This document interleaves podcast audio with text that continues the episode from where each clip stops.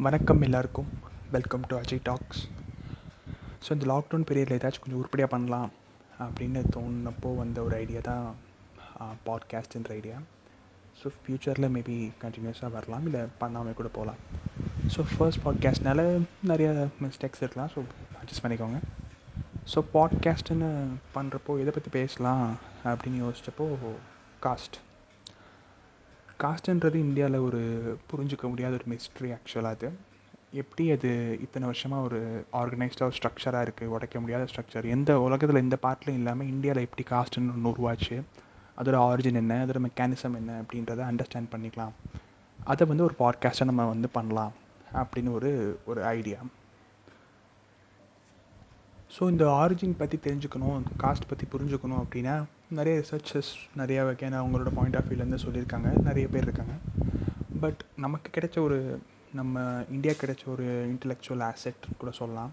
ஒரு ஸ்காலர் மிக மிகப்பெரிய ஸ்காலர் அவரோட அவரோட ரிசர்ச் பேப்பர் காஸ்டோட ஆரிஜின் மெக்கானிசம் அண்ட் ஜெனிசிஸ் பற்றி ஒரு ரிசர்ச் பேப்பரோட ஒரு சம்மரி தான் இந்த பாட்காஸ்ட்னு வச்சுக்கலாம். ஸோ அந்த ஸ்காலர் ஆப்வியஸாக டாக்டர் பி ஆர் அம்பேத்கர் அவரோட கொலம்பிய கொலம்பியா யூனிவர்சிட்டியில் ஆந்த்ரபாலஜி செமினாரில் பண்ண ஒரு ரிசர்ச் பேப்பரோட சம்மரி தான் இந்த பாட்காஸ்ட்டாக இருக்க போகுது. ஸோ ரொம்ப போர் அடிக்காது. இன்ட்ரெஸ்டிங்காக தான் போகும். காஸ்டோட origin genesis and mechanism this is the podcast is all about so காஸ்ட்டுன்றது ஏன் ஒரு மிஸ்ட்ரியாக இருக்குது ஏன் வந்து இந்தியாவில் மட்டும் காஸ்ட் உருவாச்சு?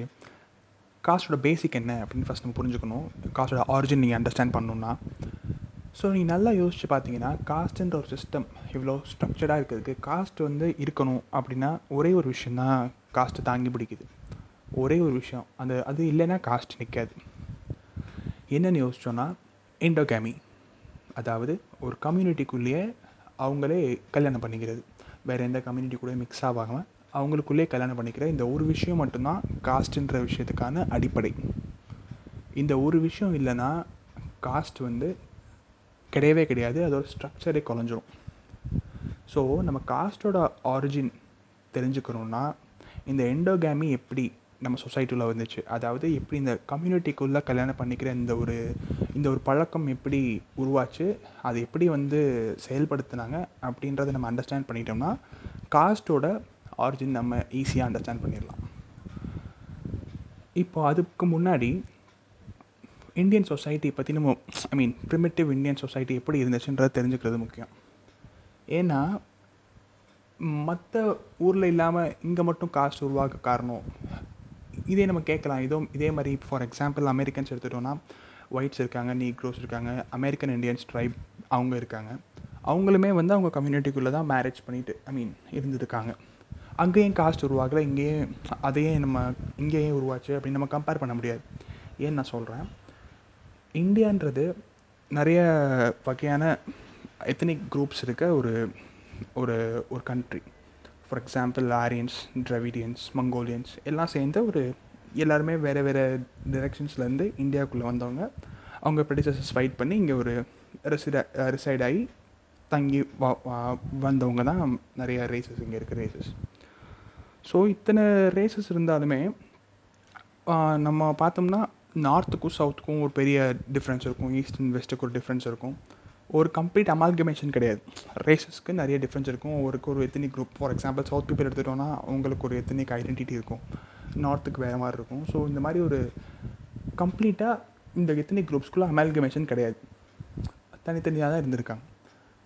ஸோ ஈவன் தோ இப்படி ஒரு அமால்கமேஷன் நடக்கலை அப்படின்னாலும் கூட இந்தியாவில் பேசிக்காக இருக்க ஒரு விஷயம் கல்ச்சுரல் யூனிட்டி அதாவது இந்தியாவில் இருக்க மொத்த மக்களுக்கும் ஈவன் தோ வேறு வேறு எத்தனை குரூப்ஸாக இருந்தாலும் மொத்தமாக இந்தியாவை பிடிச்சிருக்க ஒரு விஷயம் அதாவது ஒரு தாங்கி பிடிக்கிற ஒரு விஷயம் அப்படின்னு அக்கார்டிங் டு அம்பேத்கர் ரொம்ப முக்கியமான விஷயன்றது கல்ச்சுரல் யூனிட்டி அமெரிக்காவில் ஒயிட் அண்ட் நீக்ரோஸ்க்கு இருக்க கல்ச்சுரல் டிஃப்ரென்சஸ் மாதிரி இங்கே என்டையர் இந்தியாவில் அவ்வளோ வேரியைடான கல்ச்சுரல் டிஃப்ரென்சஸ் இருக்காது. டிஃப்ரென்சஸ் இருக்கும் பட் அவ்வளோ வேரியடான கல்ச்சுரல் டிஃப்ரென்சஸ் கிடையாது. ஸோ இந்த மொத்த இந்தியாவும் ஒரு ஹோமோஜினியஸ் செட் ஆஃப் பீப்புளால் ஆனது. ஈவன் தோ அவங்க இனங்களாக வேறு வேறு இனங்களாக பிரிஞ்சிருந்தால் கூட கல்ச்சுரல் யூனிட்டினால் மொத்த இந்தியாவும் ஒரு ஹோமோஜினியஸ் செட் ஆஃப் பேக் தான் நம்ம சொல்லணும். இப்படி கல்ச்சுரலாக ஹோமோஜினியஸாக இருக்க ஒரு கண்ட்ரியில் எப்படி காஸ்ட் வந்துச்சு? அப்படின்ற ஒரு பாயிண்ட்டில் தான் காஸ்ட்டை வந்து புரிஞ்சுக்கிறது ரொம்ப கஷ்டமாக இருக்குது கல்ச்சுரலி இங்கே எல்லாம் சேமாக ஒரு மீன் ஒரு ஹோமோஜினியஸாக தான் இருக்குது ஓரளவுக்கு எல்லாம் ஒரே அளவு கலாச்சாரமாக தான் இருக்குது அப்படி இருக்கும்போதும் எப்படி காஸ்ட்டுன்ற ஒன்று வந்து இங்கே உருவாக முடியும்? அப்படின்னு நம்ம யோசிக்கிறப்ப தான் காஸ்ட்டை அண்டர்ஸ்டாண்ட் பண்ணுறது ரொம்ப கஷ்டமாகுது.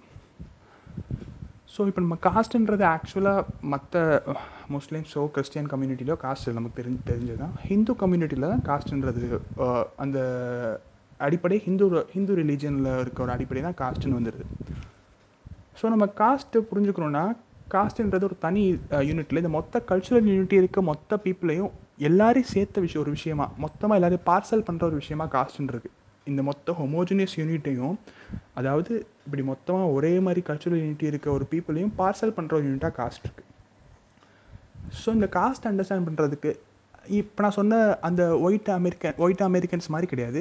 இங்கே எப்படின்னா நான் சொல்கிற ஹோமோஜினியஸ் பீப்புளை காஸ்ட் என்ன பண்ணுது? தனித்தனியாக ஷாப்பிங் அதாவது தனித்தனியாக குரூப் குரூப்பாக பிரித்து வைக்கிறது. But actually were homogeneous people க கலாச்சாரமாக நமக்கு ஒரு ஒற்றுமை இருக்குதான்.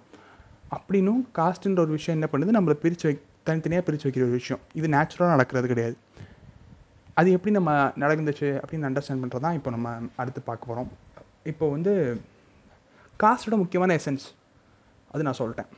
எண்டோகேமி அதாவது ஒரு கம்யூனிட்டிக்குள்ளே அவங்களுக்குள்ளே நடக்கிற கல்யாணம் அவங்களுக்குள்ளே பண்ணிக்கிறது அது பேர் தான் எண்டோகமி ஸோ இந்த எண்டோகமின்ற விஷயம் அதாவது ஒரு கம்யூனிட்டிக்குள்ளே கல்யாணம் பண்ணுற விஷயம் ஏற்கனவே இந்தியாவில் இருக்கா? ப்ரிமிட்டிவ் வேர்ல்டில் எண்டோகமின்றது இருந்துச்சு ப்ரிவலண்ட்டா அப்படின்னு கேட்டால் இல்லை. ஜென்ரலாக எக்ஸோகமி அதாவது கம்யூனிட்டியை விட்டு வெளியே கல்யாணம் பண்ணுற பழக்கம் தான் ப்ரிமிட்டிவ் வேர்ல்டில் இருந்துச்சு. ஈவன் ப்ரிமிட்டிவ் இந்தியாவிலே இருந்துச்சு. இதுக்கு எக்ஸாம்பிளாக சொல்லணுன்னா கோத்திரம் பார்ப்பாங்க கல்யாணம் பண்ணும்போது. ஒரே கோத்திரம் இருக்க ஆள் கல்யாணம் பண்ணக்கூடாது.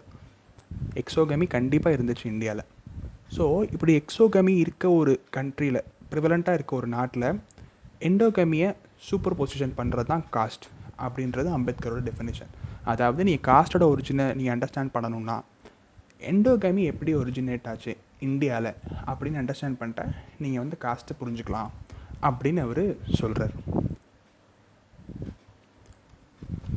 ஸோ இப்போ எண்டோ எண்டோகமி தான் நம்ம mystery of key to the mystery of caste அப்படின்னு நம்ம புரிஞ்சிட்டோம். இப்போ இந்த எண்டோகேமி எப்படி இம்ப்ளிமெண்ட் பண்ணியிருப்பாங்க அப்படின்னு பார்க்கலாம் இப்போ ஒரு குரூப் ஆஃப் ஒரு ஹண்ட்ரட் பீப்புள் இருக்காங்கன்னு வச்சுப்போம். அதில் ஒரு இருபது பேர் அவங்க தனியாக ஒரு என்க்ளோஸ்ட் ஆகி ஒரு காஸ்ட்டாக தனியாக வந்து ஒரு குரூப் ஆஃப் பீப்புள் இருக்காங்க ஒரு நூறு பேர். அதில் ஒரு இருபது பேர் வந்து காஸ்ட்டு நம்ம வந்து தனியாக ஒரு குரூப் ஃபார்ம் பண்ணி நமக்குள்ளே கல்யாணம் பண்ணிக்கலாம். வெளியே யாரு கூடயும் கல்யாணம் பண்ணக்கூடாதுன்னு ஃபார்ம் பண்ண நினைக்கிறாங்கன்னு வச்சுப்போம். இப்போ அந்த இருபது பேரில் எண்டோகேமி வந்து இருக்கணும். ஐ மீன் உள்ளுக்குள்ளே கல்யாணம் பண்ணிக்கிற அந்த சிஸ்டம் வரணும் அப்படின்னா மென் டு விமன் ரேஷியோ ஈக்குவலாக இருக்கணும். பத்து ஆம்பளைங்க இருந்தாங்கன்னா பத்து பொண்ணுங்க இருக்கணும். அப்போ தான் அவங்களுக்குள்ளே கல்யாணம் பண்ணிக்க முடியும். சரி அப்படியே வச்சுப்போம். பத்து ஆம்பளைங்க பத்து பொம்பளைக்குள்ளே ஒரு குரூப் ஃபார்ம் பண்ணிட்டாங்க. அப்படின்னு வச்சுக்கலாம். ஸோ கல்யாணம் பண்ணுறது ஒரு பத்து பேர் இருப்பாங்க. ஆம்பளை பொம்பளை ஈக்குவலாக இருக்காங்க. இப்போது இங்கே தான் ஒரு வித்தியாசமான ஒரு சுச்சுவேஷன் வருது. என்ன ஆகுது? ஏதோ ஒரு கப்பலில் வந்து ஒரு ஹஸ்பண்ட் வந்து இறந்து போயிட்டார். ஸோ அந்த ஹஸ்பண்ட் இறந்து போயிட்டாரு அப்படின்னும் போது அந்த பொண்ணு வந்து ஒரு சர்ப்ளஸ் எக்ஸ்ட்ராவாக இருக்க ஒரு விமன் அந்த பொண்ணு. ஸோ இப்போ ஹஸ்பண்ட் இறந்தக்கப்புறம் அந்த பொண்ணு வந்து ஃபர்தராக கல்யாணம் பண்ணணும் அப்படின்னா அந்த இருபது பேர் இருக்க குரூப்பில் ஆம்பளை எக்ஸ்ட்ரா இல்லை. மென் டு விமன் ரேஷியோ நம்ம ஒரே மாதிரி இருந்தனால இப்போ ஒரு ஆள் எக்ஸ்ட்ரா இறந்து போகும்போது அந்த தேவைப்படுற ஒரு ஆள் இல்லை. அப்போ இந்த பொண்ணு எக்ஸ்ட்ரா அப்போ இந்த பொண்ணு வந்து இறந்தக்கப்புறம் கல்யாணம் பண்ணணும் அப்படின்னா வெளியே இருக்க குரூப் தான் கல்யாணம் பண்ணி ஆகணும். கண்டிப்பாக அந்த பொண்ணுக்கு செக்ஷுவல் நீட்ஸ் இருக்கலாம். அந்த பொண்ணுக்கு ஒரு சப்போர்ட் தேவை. இந்த மாதிரி ஒரு பார்ட்னர் தேவை. அப்படின்னும் போது கல்யாணம் அப்படின்னு பண்ணணும்னா அந்த உள்ளுக்குள்ள குரூப்பில் பண்ண முடியாது. ஏன்னா ஆள் இல்லை. வெளியே தான் பண்ணி ஆகணும். அதே இதே சேம் கேஸ் வந்து ஒரு ஒய்ஃப் இறந்துட்டாலும் ஒரு பையன் தனியாக இருக்க முடியாது. அதுக்கும் ஏதாச்சும் பண்ணணும். ஸோ இந்த ரெண்டு விஷயத்துக்கு சொல்யூஷன் கண்டுபிடிச்சிட்டோம்னா நம்ம வந்து ஒரு ஒரு குரூப் ஆஃப் பீப்புள் நம்ம உள்ளே கல்யாணம் பண்ணிக்கிற மாதிரி ஒரு செட்டப் வந்து கொண்டு வந்துடலாம் ஸோ ஃபஸ்ட் கேஸ் பார்ப்போம். அதாவது ஒரு பையன் ஹஸ்பண்ட் இறந்து போயிட்டார். அப்போ இந்த பொண்ணு இருக்கா? அப்போ என்ன பண்ணலாம்? நம்ம வந்து அந்த பொண்ணு இல்லாமல் தனியாக வைக்க நீ வந்து வைக்க முடியாது. வச்சுருந்தோம்னா அந்த பொண்ணை வந்து மாரலி நம்ம இந்த அந்த சொசைட்டி கெட்டு போக வாய்ப்பு இருக்குது அதாவது அந்த அந்த குரூப் கெட்டு போக வாய்ப்பு இருக்குது ஏன்னா வேற ஒரு ஹஸ்பண்ட்ஸ் கூட அந்த தொடர்பு ஏற்படலாம். அந்த மாதிரி மாரலாக நிறைய தப்புகள் நடக்க வாய்ப்பு இருக்குது ப்ளஸ் அந்த பொண்ணை வந்து நீ கம்பல் பண்ண முடியாது. ஸோ ரெண்டு விஷயம் பண்ணலாம். ஒன்று அந்த பொண்ணை கொண்டுடலாம் ரெண்டாவது லைஃப்பில் அந்த பொண்ணை வந்து விடோவாக வச்சுருக்கலாம். இது ரெண்டு விஷயம் பண்ணால் அந்த பேலன்ஸ் வந்து கம்பல்சரியாக அந்த பேலன்ஸை மெயின்டைன் பண்ணிக்கலாம். அதாவது வெளியே கல்யாணம் பண்ணாமல் நீங்கள் உள்ளுக்குள்ளேயே ஒரு குரூப்பாக ஃபார்ம் பண்ணிக்கலாம். இந்த ரெண்டு விஷயத்த அட்ஜஸ்ட் பண்ணி பண்ணுறதுக்கு கொண்டு வந்த விஷயந்தான் சதி. சத்தின்றது அந்த ஹஸ்பண்ட் இறந்து போனோடனே அந்த பொண்ணும் சேர்ந்து அந்த தீகுண்டத்தில் உள்ளே இறங்கி செத்துடுறது அப்படி இருக்கும்போது அந்த நம்பர் கரெக்டாக கவுண்ட் இன்னொரு விஷயம் வந்து கம்பல்சரி விடோஹுட் அதாவது மறுமணம் பண்ணிக்கக்கூடாது கடைசி வரைக்கும் அவங்க வாழ்நாள் முழுக்க அவங்கள வந்து தனி தனி ஐ மீன் ஒரு விடோவாக தான் இருக்கணும். ப்ளஸ் மாரலி வந்து கெட்டு போகாமல் இருக்கிறதுக்கு அந்த பொண்ணை வந்து டீக்ரேட் பண்ணி ஒதுக்கி ஒரு ஊர்வலமாக ஒரு உருவமாக ஒதுக்கி வேறு எந்த ஃபங்க்ஷன்லேயும் கலந்துக்க விடாமல் அப்படிலாம் பண்ணி அவங்கள தனிமைப்படுத்தி வச்சிடலாம். ஸோ காஸ்ட்டை காப்பாற்றுறதுக்கு வந்த விஷயம் தான் சத்தியும் கம்பல்சரி விடோஹுட்டும் இப்போது அடுத்த செகண்ட் கேஸ்க்கு வரலாம். பொண்ணுன்னா நீங்கள் ஓரமாக உட்கார வச்சுருங்க ஓகே ஃபைன் இப்போ வந்து ஒரு ஒய்ஃப் இறந்து போயிட்டான்னு வச்சுப்போம். அப்போ எக்ஸ்ட்ரா இருக்க ஒரு ஒரு மனுஷன் ஐ மீன் ஒரு மேன் வந்து அங்கே சர்ப்ளஸாக இருக்கான். அந்த இங்கே சொன்ன மாதிரி நம்ம பொண்ணை கொன்ன மாதிரி இங்கே அந்த ஆம்பளை கொல்ல முடியாது.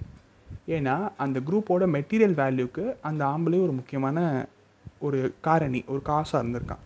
அந்த ஆம்பளையும். ஸோ ஒன்று கொண்டுட்டா காஸ்ட்டுன்ற விஷயத்த வேணால் நீங்கள் காப்பாற்றலாம் பட் அந்த கம்யூனிட்டியோட இம்ப்ரூவ்மெண்ட்டுக்கு அந்த ஆம்பளையோட தேவை கண்டிப்பாக அங்கே இருக்கும். ஸோ என்ன பண்ணலாம் அப்படின்னு யோசிக்கும்போது சன்னியாசம் போக வைக்கலாமா?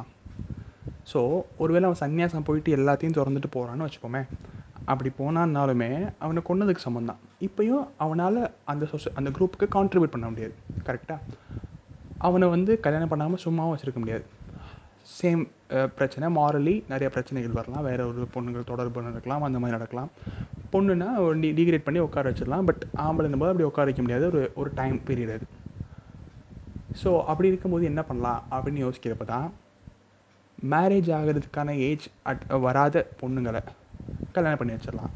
அதாவது கேர்ள் மேரேஜ் சின்ன பிள்ளையிலே அவங்கள பொண்ணாக இருக்கும்போதே வந்து குழந்தையாக இருக்கும்போதே கல்யாணம் பண்ணி வச்சிடலாம். இப்போ இன்னொரு ஏதோ ஒரு கப்பலுக்கு ஒரு குழந்தை பிறந்திருக்கு. அந்த பொன் குழந்தைக்கு ஒரு ஒரு பன் பன்னெண்டு வயசு பத்து வயசு அந்த மாதிரி ஒரு வயசு இருக்குது அவங்க இன்னும் மேரேஜ் ஆகிருக்கான ஏஜ் அட்டைன் பண்ணல. அப்படின்னும் போது அந்த பொண்ணை வந்து எனக்கு கல்யாணம் பண்ணி வச்சிடலாம். ஸோ அந்த ரேஷியோ இப்போ நம்மளுக்கு கரெக்டாக மேட்ச் ஆயிரும். இந்த இன் திஸ் வே அவன் வந்து வெளியே ஒரு குரூப்பில் வந்து ஒரு பொண்ணை தேடி போக மாட்டான். ஸோ இந்த கேர்ள் மேரேஜ் கம்பல்சரி விடஹுட் சதி. இது மூணுமே காஸ்ட்டை காப்பாற்றுறதுக்கு அதாவது எண்டோகமி அதை காப்பா காப்பாற்றுறதுக்கு கொண்டு வரப்பட்ட ஒரு விஷயந்தான் சரி கொண்டு வந்துட்டோம். சும்மா நம்ம சொல்லிட்டு அதை ஃபாலோ பண்ணிடுவாங்களா? மக்கள் வந்து நம்பிடுவாங்களா? ஃபாலோ பண்ணிடுவாங்களா? அப்படின்னா மாட்டாங்க. ஸோ என்ன பண்ணணும்? அதை ஹானர் பண்ணணும். அதாவது அதை புனிதப்படுத்தணும். அந்த விஷயங்களை புனிதப்படுத்தணும். புனிதப்படுத்துறதுக்கு நமக்கு இருக்க ஒரே விஷயம் வந்து அந்த சாஸ்திரங்கள் சம்பிரதாயங்கள் அப்படின்ட்டு எப்படி புனிதப்படுத்துகிறாங்க சத்தியை எப்படி புனிதப்படுத்துனாங்க அந்த பாண்டிங்கிறது ஒரு ஹஸ்பண்ட் அண்ட் ஒய்ஃப்க்கு இருக்க பாண்டிங்கிறது ஒரு எட்டர்னலான பாண்டிங் அவங்க கூடயே தான் சொர்க்கம் வரைக்கும் அவங்க அந்த பந்தம் இருக்கணும். அப்படின்னு சொல்லி சத்தியை புனிதப்படுத்தி அது மூலமாக அவன் இம்ப்ளிமெண்ட் பண்ணிக்கலாம். கேர்ள் மேரேஜ் இந்த சின்ன பிள்ளைகளை கல்யாணம் பண்ணுறது எப்படி நம்ம ஹானர் பண்ணலாம் அப்படின்னா ஒரு எப்படி பண்ணியிருக்காங்க அப்படின்னா ஒரு ஒரு ஹஸ்பண்ட் அண்ட் ஒய்ஃப் கல்யாணம் பண்ணுறாங்கன்னா அவங்க வந்து வேறு யாரையும் நினச்சிருக்கக்கூடாது அப்படி நினச்சா அது பாவம். ஈவன் பிஃபோர் மேரேஜும் கூட அவங்க யாரும் நினச்சிடக்கூடாது ஃபார் எக்ஸாம்பிள் இந்த பத்து வயசு பொண்ணு வேறு ஒருத்தர் நினச்சிருக்கு. கல்யாணம் கல்யாணம் வேறு ஒருத்தர் நடக்குதுன்னா அது வந்து ஒரு பாவ செயல் அது. அப்படின்னு நம்ம சொல்லிட்டோம்னா சின்ன வயசுலேயே கல்யாணம் பண்ணி வச்சிடலாம். இன் தட் வே அந்த பொண்ணு வேறு யாரும் நினைக்க மாட்டால அந்த அவனை மட்டும் தான் நினச்சிருப்பா. அப்படின்னு சொல்லி இதை புனிதப்படுத்திடலாம். இந்த கம்பல்சரி விடோ ஹுட்டை எப்படி வந்து ஹானர் பண்ணாங்க அப்படின்னு அம்பேத்கருக்குமே தெரில எப்படி இதை பண்ணாங்க அப்படின்ட்டு. மேபி அந்த கல்யாணத்துக்கு அப்புறம் வேறு யாரும் நினைக்கக்கூடாது அப்படின்னு சொல்லி மேபி அதையும் ஹானர் பண்ணியிருக்கலாம் ஸோ நம்ம புரிஞ்சுக்க வேண்டிய விஷயம் என்னென்னா இந்த சதி கம்பல்சரி விடோஹுட் க சின்ன வயசில் இந்த பொண்ணுங்களுக்கு கல்யாணம் பண்ணி வைக்கிற இந்த இந்த மூணு மெயின் ஆஸ்பெக்ட்ஸ் தான் வந்து காஸ்ட்டை காப்பாற்றுறதுக்கு உருவாக்கப்பட்ட பேசிக்கான விஷயம். ஸோ காஸ்ட்டுன்றது இப்படி தான் உருவாகிருக்கும் அப்படின்னு ஒரு ஐடியா இருக்குது ஸோ நம்ம எந்த இப்போ நான் சொன்ன ஒரு குரூப் ஆஃப் பீப்புள் வந்து காஸ்ட்டாக ஃபார்ம் பண்ணுறதுக்கு தனியாக பிரிஞ்சு வர்றாங்க அப்படின்ட்டு. ஸோ எந்த ஒரு குரூப் ஆஃப் பீப்புள் இப்படி வந்திருப்பாங்க முன்னாடி? முதல்ல யார் இப்படி வந்திருப்பா? அப்படின்னு நம்ம கண்டுபிடிக்கணும்னா இப்போ நான் சொன்ன இந்த மூணு ப்ராக்டிஸ் சத்தியாக இருக்கட்டும் அந்த மூணு ப்ராக்டிஸும் எந்த கம்யூனிட்டியில் அது ரொம்ப ப்ரிவலண்ட்டாக இருந்துச்சு ரொம்ப ஸ்ட்ரிக்டாக ஃபாலோ பண்ணாங்க அப்படின்னு கண்டுபிடிச்சிட்டோன்னா யார் முதல்ல இந்த மாதிரி காஸ்ட்டாக பிரிஞ்சு வந்தாங்கன்றதை நம்ம கண்டுபிடிச்சிடலாம். ஸோ அப்படி பார்க்குறப்போ பிராமின்ஸ். அவங்கள் அவங்களோட பழக்க வழக்கங்கள் அவங்களோட அவங்களோட அந்த வழக்கத்தில் தான் சதி எல்லாமே ரொம்ப ஸ்ட்ரிக்டாக ஃபாலோ பண்ணப்பட்டிருக்கு. ஸோ இதை வச்சு நம்ம பார்க்கும்போது பிராமின்ஸ் தான் வந்து அதோட தனியாக பிரிஞ்சு வந்த ஐ மீன் முதல் முதல்ல கிளாஸாக ஒரு என்க்ளோஸ்டு கிளாஸ் அம்பேத்கர் என்ன சொல்கிறாருன்னா ஒரு காஸ்ட்டுன்றது என்க்ளோஸ்டு கிளாஸ் ஸோ நிறைய பேர்த்துக்கு கிளாஸுக்கும் காஸ்ட்டுக்குமே டிஃப்ரென்ஸ் தெரியாமல் இருக்குது நான் பார்த்த வரைக்கும் கிளாஸுன்றது வர்க்கம் சொல்லுவாங்க. அதாவது எக்கனாமிக்கலி பீப்புளை பிரிக்கிறது maybe middle class low class சொல்கிறோம் இல்லையா? ஸோ காஸ்ட்டுன்றது எப்படின்னா ஒரு என்க்ளோஸ்டு கிளாஸ் தான் ஒரு காஸ்ட்டுன்னு சொல்கிறாரு அம்பேத்கர். ஒரு சொசைட்டின்றது தனி மனுஷங்களான ஆனது கிடையாது. நிறையா கிளாஸ் பீப்புளால் சேர்ந்தது தான் ஒரு சொசைட்டி அந்த கிளாஸை வந்து இப்போ நான் சொன்ன மாதிரி எக்கனாமிக்கலாகவும் பிரிக்கலாம் இன்டலெக்சுவலாகவும் பிரிக்கலாம். அப்படி பிரிஞ்சது தான் கிளாஸ் ஸோ ஒரு என்க்ளோஸ்டு கிளாஸ் தான் ஒரு காஸ்ட் அப்போ இந்த என்க்ளோஸ்டு கிளாஸ் எந்த கிளாஸ் முதல் என்க்ளோஸ் ஆச்சு நம்ம கண்டுபிடிக்கும் போது பிராமின்ஸ் தான் முதல்ல இப்படி என்க்ளோஸ் ஆயிருக்காங்க தனியாக அப்படின்னு நம்ம கண்டுபிடிச்சிட்டோம்.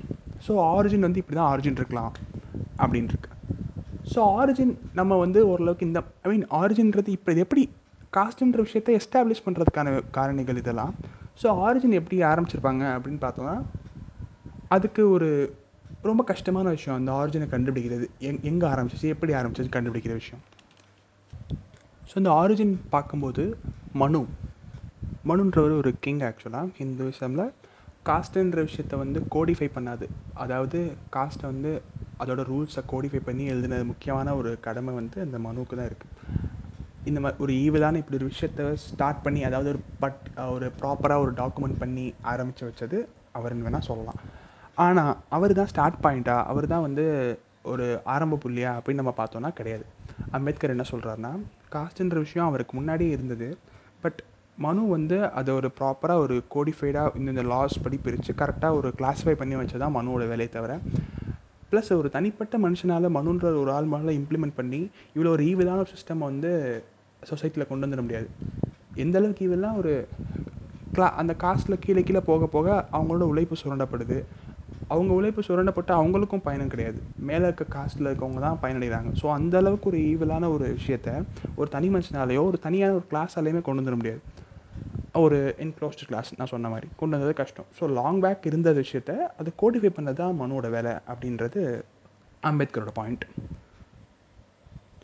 ஸோ இந்த ஹிந்துவிசமில் வந்து நமக்கு தெரியும் ஜென்ரலாக வந்து நாலு வகையான கிளாஸாக பிரிச்சிருப்பாங்க இல்லையா? பிராமின்ஸ் ஷத்ரியாஸ் வைஷ்யாஸ் அண்ட் பிராமின்ஸ் என்றவங்க வந்து ப்ரீஸ்ட்லி கிளாஸ் அதாவது கடவுளுக்கு தொண்டு செய்கிற அந்த கிளாஸ் க்ஷத்ரியாஸ்னால் கிங்கு கிங்ஸ் அவங்கெல்லாம் க்ஷத்ரியாஸ் இந்த மிலிட்ரி அவங்கெல்லாம் க்ஷத்ரியாஸ் கிளாஸ் வருவாங்க. வைஷ்யாஸ்ன்றவங்க பிஸ்னஸ் பீப்புள் அண்ட் சூத்ராஸ்ன்றவங்க ஆப்வியஸாக பீசன்ட் கிளாஸ் கீழே இருக்கவங்கலாம் சூத்ராஸாக இருப்பாங்க. ஸோ என்ன இங்கே நம்ம புரிஞ்சுக்க வேண்டிய விஷயம்னா இந்த நாலு கிளாஸும் இந்த நாலு கிளாஸும் வந்து நீங்கள் சேஞ்ச் பண்ணிக்கலாம். அதாவது நீங்கள் ஒரு வைஷ்யாவாக இருக்க கிளாஸில் வந்து நீங்கள் குவாலிஃபை ஆகிட்டேன்னா நம்ம வந்து ஒரு சத்ரியாவாவோ இன்னும் குவாலிஃபை ஆகும்போது ஒரு பிராமினாவோ வர்றதுக்கான ஒரு ஆப்பர்ச்சுனிட்டி இருந்தது. ஸ்டார்டிங் பீரியடில் அப்படி இருந்தது தான் அந்த கிளாஸ் கிளாஸிஃபிகேஷன்ஸ் ஆனால் அடுத்து இந்த காஸ்ட்ன்ற ஒரு விஷயம் உள்ளே வரும்போது தான் நான் சொன்ன அந்த என்க்ளோஷர் ஒவ்வொரு கிளா பிராமின் தனியாக என்க்ளோஸ் ஆகும்போது அது ஒரு காஸ்ட்டாக ஃபார்ம் ஆகுது. அப்போ தான் வந்து ஹெரிடிட்ரியாக காஸ்ட்டுன்ற ஒரு விஷயம் உருவாகுது. ஸோ இப்போ சொல்லியாச்சு பிராமின்ஸ் தான் வந்து ஆரம்பித்தாங்க அப்படின்ட்டு. ஸோ ஆரம்பிச்சிட்டா வந்து எல்லோரும் ஃபாலோ பண்ணிடுவாங்களா? அது எப்படி பண்ணுவாங்க? ஒரு ஆள் ஆரம்பிச்சிட்டாங்க. அதுக்காண்டி எல்லோரும் இந்த காஸ்ட்ன்ற சிஸ்டத்துக்குள்ளே வந்துட முடியுமா? அப்படின்னு நம்ம கேட்கலாம். இங்கே தான் ஒரு அம்பேத்கர் வந்து ஒரு முக்கியமான ஒரு பாயிண்ட்டை வந்து ஒரு சைக்கலாஜிக்கல் ஒரு பாயிண்ட்டை வந்து எலாபரேட் பண்ணுறாரு என்னென்னா லா ஆஃப் இமிட்டேஷன் அதாவது இமிட்டேட் பண்ணுறது ஒருத்தவங்களை பார்த்து நம்ம இமிட்டேட் பண்ணுற அந்த விஷயம் தான் லா ஆஃப் இமிட்டேஷன்ஸ் இப்போ இந்த லா ஆஃப் இமிட்டேஷன் படி என்னென்னா அவர் கோட் பண்ண ஒரு சயின்டிஸ்ட் வந்து வால்டர் வால்டர் பேக்ஹாட் அவர் என்ன சொல்கிறாரு அப்படின்னா இந்த இமிட்டேஷன்றது ஒரு வாலண்டியராகவோ நம்ம கான்ஷியஸாகவோ பண்ணுற விஷயம் கிடையாது. இந்த இமிட்டேஷன்றது நம்ம அப்ஸ்க்யூர் பார்ட் ஆஃப் மைண்ட்ஸ் அதாவது நம்மளுக்கே தெரியாத இடங்களில் இருக்க ஒரு விஷயம் தான் இமிட்டேஷன்ற விஷயம். நம்ம வந்து அது அன்கான்ஷியஸாகவே நம்ம பண்ணுற விஷயம் தான் இமிட்டேஷன் அப்படின்றது அவரோட பாயிண்ட் ஸோ இந்த இமிட்டேஷன்றது எப்படி ஒரு சொசைட்டியில் நடக்கும் அப்படின்னு பார்த்தோன்னா கேப்ரியல் டார்ட் அவர் என்ன சொல்லியிருக்காருன்னா லாஸ் ஆஃப் இமிட்டேஷன் சொல்லியிருக்காரு. இப்படி இப்படி தான் இமிட்டே இமிட்டேஷன் நடக்கும் அப்படின்னு. அவர் என்ன சொல்லியிருக்காரு? ஒரு சொசைட்டியில் ஹையர் பொசிஷனில் இருக்கவங்ககிட்ட இருந்தால் கீழே லோயர் பொசிஷனுக்கு தான் வந்து இமிட்டேஷன் நடக்கும் அப்படின்னு சொல்லியிருக்காரு. ஸோ ஆப்வியஸாக நமக்கு தெரியும் இந்தியாவில் ஹையர் ஹையர் பொசிஷனில் இருக்க இந்தியாவில் இல்லை எந்த ஒரு சொசைட்டிலையும் ப்ரீஸ்ட்லி கிளாஸ் அதாவது இந்த கடவுள் தொண்டு செய்கிறவங்க தான் ஒரு ஹையர் ப்ரெஸ்டீஜியஸான பொசிஷனில் இருந்தவங்க. ரெண்டு கண்டிஷன்ஸ் சொல்கிறாங்க ஸ்டாண்டர்டாக இருக்க ரெண்டு கண்டிஷன்ஸ் என்னென்னா ஒன்று அந்த சோர்ஸ் ஆஃப் இமிட்டேஷன் அதாவது எங்கேருந்து நம்ம இமிட்டேட் பண்ணுறோமோ அவங்க வந்து ஒரு ப்ரெஸ்டீஜியஸ் பொசிஷனில் இருக்கணும். ரெண்டாவது விஷயம் அந்த ப்ரெஸ்டீஜியஸ் பொசிஷனில் இருக்க அந்த ஒரு கிளாஸ் நிறைய ரிலேஷன்ஸ் இருக்கணும். மற்ற குரூப் கூட அடிக்கடி ரிலேஷன்ஸ் இருந்திருக்கணும். இப்படி ஒரு விஷயம் இருக்கும்போது தான் இமிட்டேஷன்றது நடக்கும் அப்படின்னு சொல்கிறாங்க நம்ம பார்த்த மாதிரி பிராமின்ஸ் தான் வந்து ப்ரெஸ்டீஜியஸ் கிளாஸ் இமிட்டேஷன் போது ஆப்வியஸாக கிங்ஸும் அந்த நொபிலிட்டியில் இருக்க அதாவது அந்த மந்திரிகள் கிங்ஸ் ராஜாக்கள் என்ன பண்ண ஆரம்பிப்பாங்க? கடவுளுக்கு நிகராக இருக்க அவங்களே இந்த இதை ஃபாலோ பண்ணும்போது நம்ம இதை பண்ணக்கூடாது அப்படின்ற ஒரு ஒரு விஷயம் இருக்குது இல்லையா? அவங்க பண்ணும்போது நம்ம ஏன் பண்ணக்கூடாது அப்படின்னு யோசிச்சு வர்றதான் இவங்களும் பண்ண ஆரம்பிக்கிறது. அதுக்கடுத்து இவங்களும் என்க்ளோஸ் பண்ணி இவங்களுக்குரிய ஒரு ஹெரிடிட்ரி தனியாக ஐ மீன் வேறு யாரும் வெளியே கல்யாணம் பண்ணாமல் பரம்பரை பரம்பரையாக உள்ளே வரலாம் அப்படின்னு பண்ணுறது ஸோ இவங்கள பார்த்து அடுத்து இருக்க வைஷியாஸ் இமிடேட் பண்ணுறது சூத்ராஸ் பண்ணுறது இந்த மாதிரி. இதில் இன்னொரு முக்கியமான விஷயம் இப்போ ஃபார் எக்ஸாம்பிள் ரெண்டு குரூப் எடுத்துப்போம். குரூப் ஏ குரூப் பின்னு குரூப் ஏல இருக்கவங்க எல்லாரும் என்க்ளோஸ் பண்ணிட்டாங்க. நாங்கள் மட்டும் தான் உள்ள கல்யாணம் பண்ணி போனால் குரூப் பி ஆட்டோமேட்டிக்காக என்க்ளோஸ் ஆகுது. அவங்க வந்து அவங்கள என்க்ளோஸ் பண்ணல. பட் இவங்க என்க்ளோஸ் பண்ணதால வேறு வழி இல்லை. குரூப் பி அவங்களுக்குள்ள தான் கல்யாணம் பண்ணி ஆகணும். ஸோ ரெண்டு விஷயம் மூலமாக கேஸ்ட் ஸ்ப்ரெட் ஆகுது. என்னென்னா அந்த ஃபோர்ஸ் என்க்ளோஷர் ஒரு ரெண்டு ஒரு மூணு குரூப் அவங்க என்க்ளோஸ் பண்ணிட்டாங்க. ஸோ ஆட்டோமேட்டிக்காக இன்னொரு குரூப் வந்து கண்டிப்பாக என்க்ளோஸ் பண்ணி தான் ஆகணும். அவங்களுக்குலாம் பண்ணி ஆகணும். இது ஒரு விஷயம். இன்னொன்று என்னாச்சுன்னா காஸ்ட் வந்து ரொம்ப ரிகரஸாக ஃபாலோ பண்ணப்பட்ட ஒரு விஷயம்.